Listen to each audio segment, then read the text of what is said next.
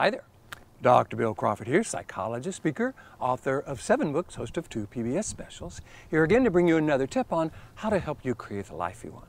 Specifically, how to use my life from the top of the mind philosophy to bring more clarity, confidence, creativity into everything you do. I'm here in beautiful San Francisco doing a training for an organization. This is their campus, this is where they work. You can see how beautiful this is. There's the uh, Palace of the Fine Arts in the background. And I thought I would take this opportunity to shoot a short video, give those of you who are interested in how to use my life from the top of the mind philosophy a way to, again, bring more clarity, confidence, creativity into everything you do. Today I want to talk about social media. Now, I'm a big fan of social media. It helps us stay connected with others, others connected with us, helps you stay connected with me sometimes. I just think sometimes, have you noticed it can be a little addicting and maybe even a little skewed? The addicting part is we kind of keep scrolling through looking for something special, thinking if I just keep scrolling, surely something interesting is going to pop up. There's a quote from uh, Mel Robbins that I'm sending out to those 6,000 folks on my quote list. By the way, if you'd like to receive one of my favorite quotes each week, all you got to do is go to my website, billcrawfordphd.com, hit the contact button, let me know what you're interested in, and I will then send you the quote or the subscribe button, either one. And the quote from Mel Robbins says this sometimes we have a tendency to spend our lives scrolling through someone else's. And that's not a real good idea. I love that. Because have you noticed that's what we do? We find ourselves spending way more time than we have chosen to or would do purposely, just scrolling and scrolling and scrolling. I think there's a problem there because we spend a lot of our time, our life that way. And number two, what we're seeing isn't always reality. There's a lot of research that talks about how people don't like to post anything negative about themselves. If they're having troubles in, in life or not as happy as they want to be, they always smile and go, Hi, everything's great, you know. And really, everything isn't always great. But that's what we see, and we start comparing our life to theirs, or at least that image of theirs, and we can pale by comparison, and we start to feel bad about ourselves. So I think what we want to do is be very purposeful about that. Are we really doing that on purpose? Is it really effective? Is it helping us create the life we want? And maybe specifically the question I really love, would I recommend that to someone I love? Because I don't think we would.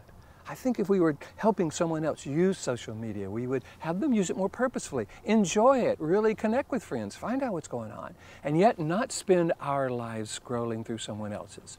And also not compare ourselves with the image we see on there, thinking somehow we should be as happy as they are all the time, or everything seems to be going great, and therefore it should be going great in my life, and if it isn't, there must be something wrong with me. See, that fear of missing out, FOMO, I think it's called, and this fear that somehow my life isn't as good as others throws us into the fear based part of the brain.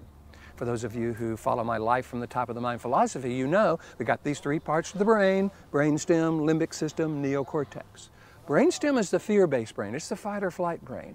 The limbic system has a tendency to kind of scan the environment, looking for signs of danger or anything it perceives as negative these days, and throws us into that part of the brain that's designed to deal with danger or is negative. Unfortunately, we can't really deal with life from this lower reactive brain. We just find ourselves getting stressed or frustrated or bored or addicted to social media. Instead, I think what we want to do is make sure we're coming from this upper 80% of the brain, this clear, confident, creative part of the brain. And I love the four questions that I teach people when I go do my trainings. Number one, am I doing this on purpose? Is it creating the results I want? Is it helping me create the life I want?